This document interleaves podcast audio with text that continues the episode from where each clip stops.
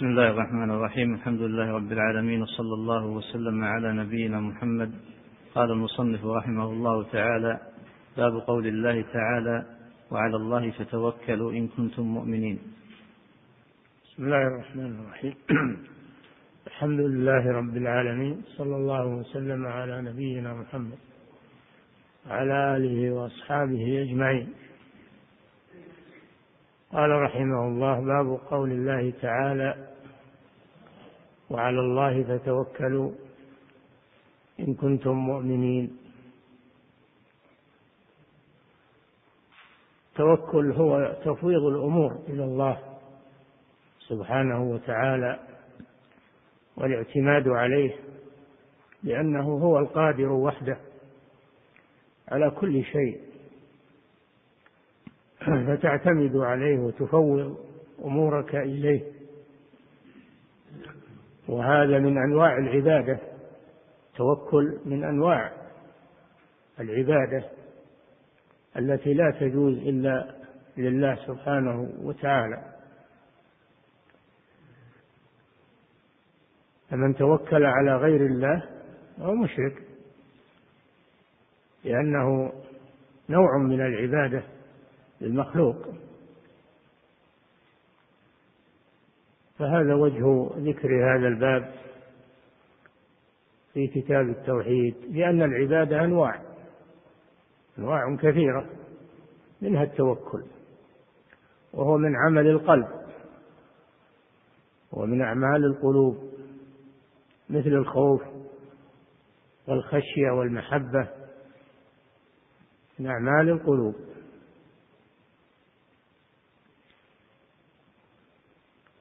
فالأمور التي لا يقدر عليها إلا الله لا يجوز التوكل على غيره فيها كجلب الرزق وحصول النصر على الأعداء وشفاء المرضى وغير ذلك من الأمور التي لا يقدر عليها إلا الله. فهذه لا يعتمد على غير الله فيها. فمن اعتمد على غير الله فيها فهو مشرك الشرك الأكبر. كالذين يعتمدون على الأموات والأضرحة والأولياء والصالحين في حصول مطالبهم التي لا يقدر عليها إلا الله هذا شرك أكبر. أما الاعتماد على المخلوق فيما يقدر عليه الاعتماد على المخلوق فيما يقدر عليه تطلب منه أن يعينك على شيء أو أن يقرضك مالا أو أن يقضي لك حاجة يقدر عليها فهذا لا بأس به. ولكن لا تعتقد أنه هو الذي يحقق لك المطلوب وإنما هو سبب من الأسباب. وأما تحقيق المطالب فهذا من الله سبحانه وتعالى.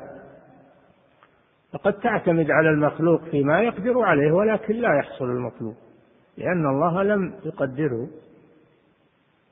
فهذا يعتبر من الشرك الأصغر. إذا اعتمدت على المخلوق فيما يقدر عليه المخلوق وظننت أنه سيحصل لك ما أردت فهذا من الشرك الأصغر.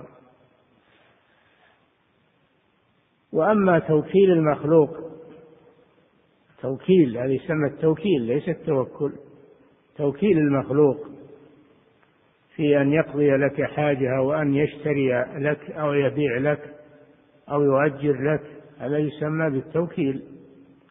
هذا لا بأس به. قد وكل النبي صلى الله عليه وسلم غيره في بعض الأمور. فهذا من المباح. لكن لا تقل توكلت على فلان وإنما تقول وكلت وكلت فلانا. هذه تسمى وكالة ولا تسمى توكلا. ففرق بين هذا وهذا. قوله تعالى وعلى الله فتوكلوا هذا فيه حصر. تقديم الجار والمجرور على الفعل على الله. فتوكلوا هذا يفيد الحصر. أي لا تتوكلوا على غيره. في أي شيء؟ في حصول النصر على على العدو. لأن موسى عليه السلام خرج ببني إسرائيل غازيا. يريد تخليص بيت المقدس من المشركين.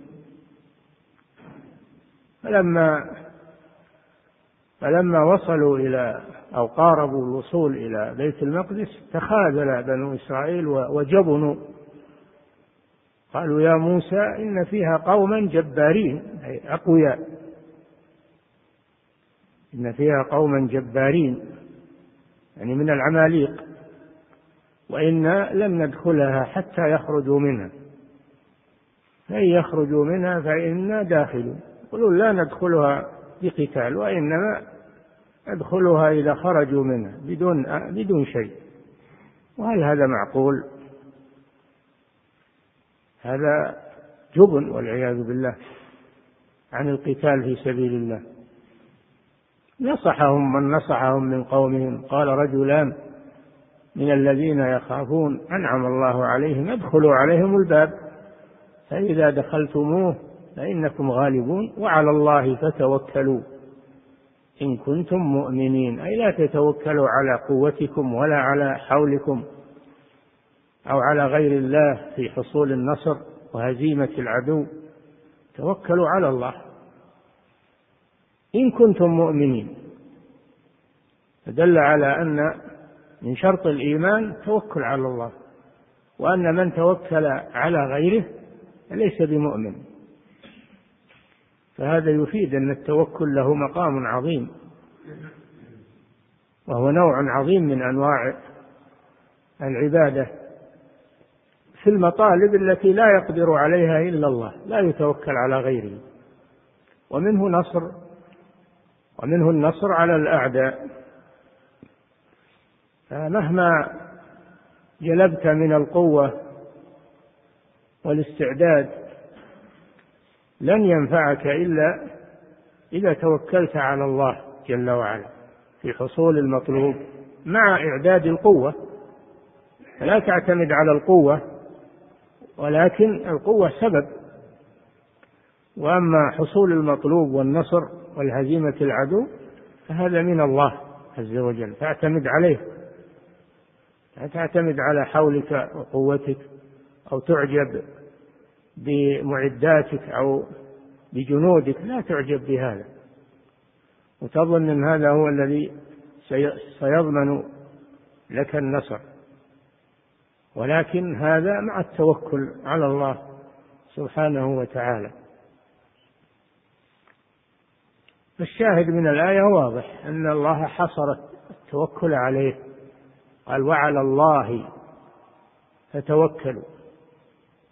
الأصل توكلوا على الله لكنه قدم الجار والمجرور وعلى الله يفيد الحصر لأن التوكل لا يجوز إلا على الله لأنه نوع من أنواع العبادة. ثم شرط ذلك في الإيمان فقال إن كنتم مؤمنين. هذا يدل على أهمية التوكل على الله والاعتماد عليه دون غيره سبحانه وتعالى. فإن من توكل على على غير الله خذله الله عز وجل ووكله إلى غيره. فخاب وخسر. أما من توكل على الله فإن الله يكفيه كما يأتي في الآيات التي بعدها.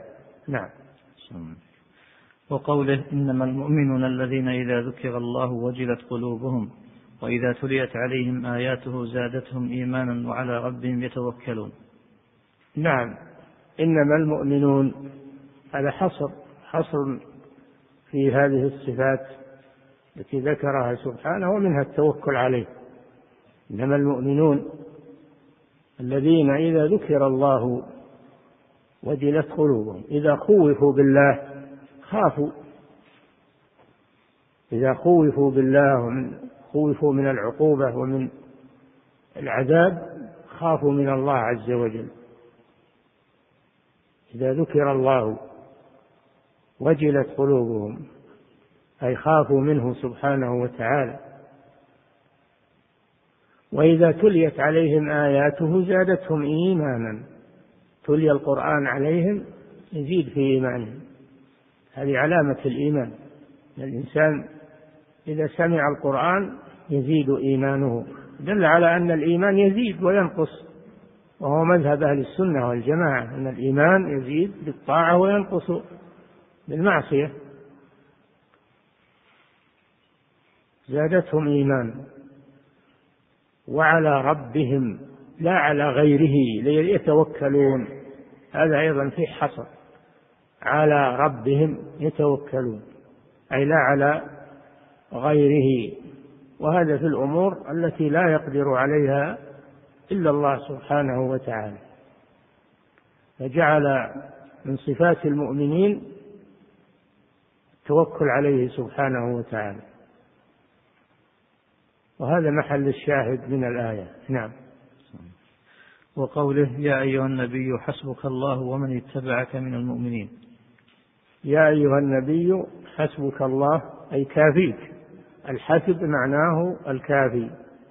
حسبك الله أي الله كافيك.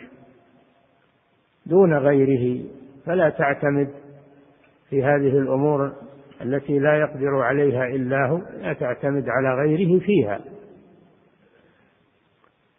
حسبك الله ومن اتبعك من المؤمنين. أي وحسب من اتبعك من المؤمنين. فالله هو حسب الرسول وحسب المؤمنين. فقوله ومن اتبعك من المؤمنين معطوف على ضمير المخاطب أي حسبك وحسب من اتبعك من المؤمنين. وليس المراد حسبك الله والمؤمنون فيكون المؤمنون شركاء لله. لا هذا المعنى غير صحيح. ولا تفسر به الآية. لما تفسر الآية بأن الله حسب الجميع حسب الرسول وحسب من اتبعه من المؤمنين إلى يوم القيامة. نعم. وهذا محل الشاهد من الآية. نعم. وقوله ومن يتوكل على الله فهو حسبه. من سورة الطلاق. ومن يتوكل على الله فهو حسبه أي كافيه. أن يتوكل على الله يفوض أموره إليه ويعتمد عليه ويعتقد أن أنه لا يقدر على حصول المطلوب إلا الله جل وعلا فإن الله يكفيه. هذا جزاؤه. أما من توكل على غيره فإن الله يخذله ولا يحصل مطلوبه. ويخسر دينه أيضا. لا يحصل المطلوب وتفسد عقيدته. يجب التوكل على الله سبحانه وتعالى دائما وابدا. نعم. وعن ابن عباس رضي الله عنهما قال حسبنا الله ونعم الوكيل.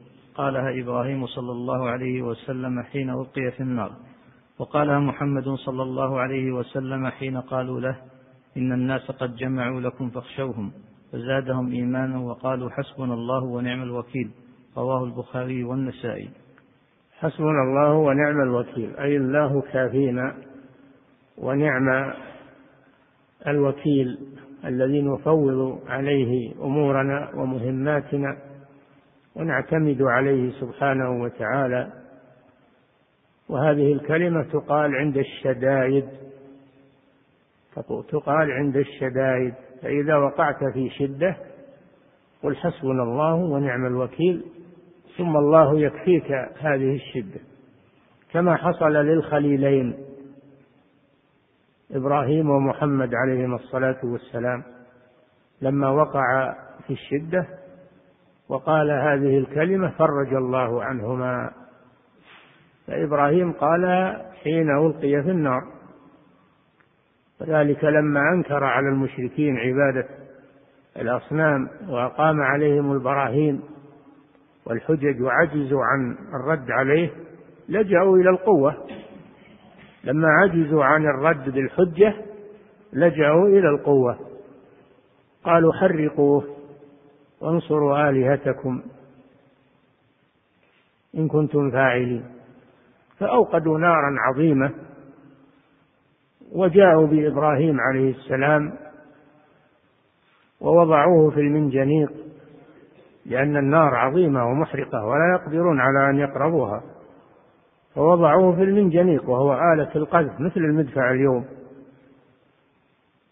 وقذفوه في النار. قال الله جل وعلا للنار المحرقة كوني بردا وسلاما على إبراهيم. فوقع فيها ولم تضره ولم تضره. سلم منها باعتماده على الله سبحانه وتعالى. النار المحرقة الملتهبة انقلبت إلى برد وسلام. ليس بردا شديدا يضره وإنما برد مع سلام. الله هو القادر على كل شيء والذي لا يعجزه شيء. فتعتمد عليه عند الشدة؟ لما اعتمد إبراهيم على ربه كفاه. مكر أعدائه وحول النار إلى برد. النار المحرقة تحولت إلى برد بقدرة الله سبحانه وتعالى. هذا نتيجة التوكل على الله سبحانه وتعالى. كذلك محمد صلى الله عليه وسلم لما قالوا له بعد وقعة أحد إن المشركين يريدون الرجوع إليكم واستئصال بقيتكم قالوا حسبنا الله أي الله كافينا شرهم ونعم الوكيل. لا يهموننا لأننا يعتمدون على الله سبحانه وتعالى. فالله كفاهم شر المشركين وأوقع الرعب في قلوبهم فانخذلوا وانهزموا ورجعوا خاسئين. ونصر الله رسوله ومن معه من المؤمنين. الذين قال لهم الناس إن الناس قد جمعوا لكم فاخشوهم فزادهم إيمانا. ما ضعضع إيمانهم بل زادهم إيمانا وثقة بالله سبحانه وتعالى. وقالوا حسبنا الله الله كافينا شرهم ومكرهم ونعم الوكيل الذي نتوكل عليه سبحانه ونعتمد عليه. فلم يضروهم. نتيجة لموقفهم الذي ذكره الله عنهم من الصبر والثبات والاعتماد على الله سبحانه وتعالى. فكل هذه الآيات تدل على أن التوكل عبادة ولا يجوز التوكل على غير الله وذلك في الأمور التي لا يقدر عليها إلا الله مثل شفاء المرضى ومثل إنزال المطر ومثل حصول الرزق وحصول الأولاد وغير ذلك من الأمور التي لا يقدر عليها المخلوق. فلا يلجأ إلى الأولياء والصالحين والأضرحة والقبور في طلبها كما يفعل المشركون اليوم. هذا شرك أكبر. نسأل الله العافية. نعم. فيه مسائل. الأولى أن التوكل من الفرائض. أن التوكل من الفرائض لأن الله جل وعلا أمر به. على الله فتوكلوا والأمر يفيد الوجوب. الأمر يفيد الوجوب فالتوكل على الله فرض. نعم. الثانية أنه من شروط الإيمان. إن كنتم مؤمنين وعلى الله فتوكلوا إن كنتم مؤمنين. فالتوكل على الله من شروط الإيمان. فمن لم يتوكل على الله فليس بمؤمن. نعم. الثالثة تفسير آية الأنفال. آية الأنفال وهي قوله يا أيها النبي حسبك الله ومن اتبعك من المؤمنين. أنه ليس معناها أن الله يكفيك ويكفيك من معك من المؤمنين. فيتوكل على الله وعلى من معه لا. معنى أن الله يكفيك ويكفي ويكفي من معك من المؤمنين. نعم. الرابعة تفسير الآية في آخرها. نعم. تفسير الآية وتفسير قوله تعالى يا أيها النبي حسبك الله ومن اتبعك من المؤمنين. في آخرها في قوله ومن اتبعك من المؤمنين. عرفنا معناها. الخامسة تفسير آية الطلاق. نعم ومن يتوكل على الله فهو حسبه. أي من يعتمد على الله ويفوض أموره إلى الله دون غيره فإن الله حسبه أي كافيه نعم. الله تعالى أعلم. نعم. السادسة عظم شأن هذه الكلمة أنها قول إبراهيم ومحمد صلى الله عليه وسلم في الشدائد. حسبنا الله ونعم الوكيل. عظمها وأن أنها قالها الخليلان إبراهيم ومحمد عند الشدة العظيمة والكرب العظيم ففرج الله فرج الله عنهما نتيجة لتوكلهم على الله سبحانه وتعالى. نعم. الله تعالى أعلم وصلى الله وسلم على نبينا محمد على آله وصحبه أجمعين.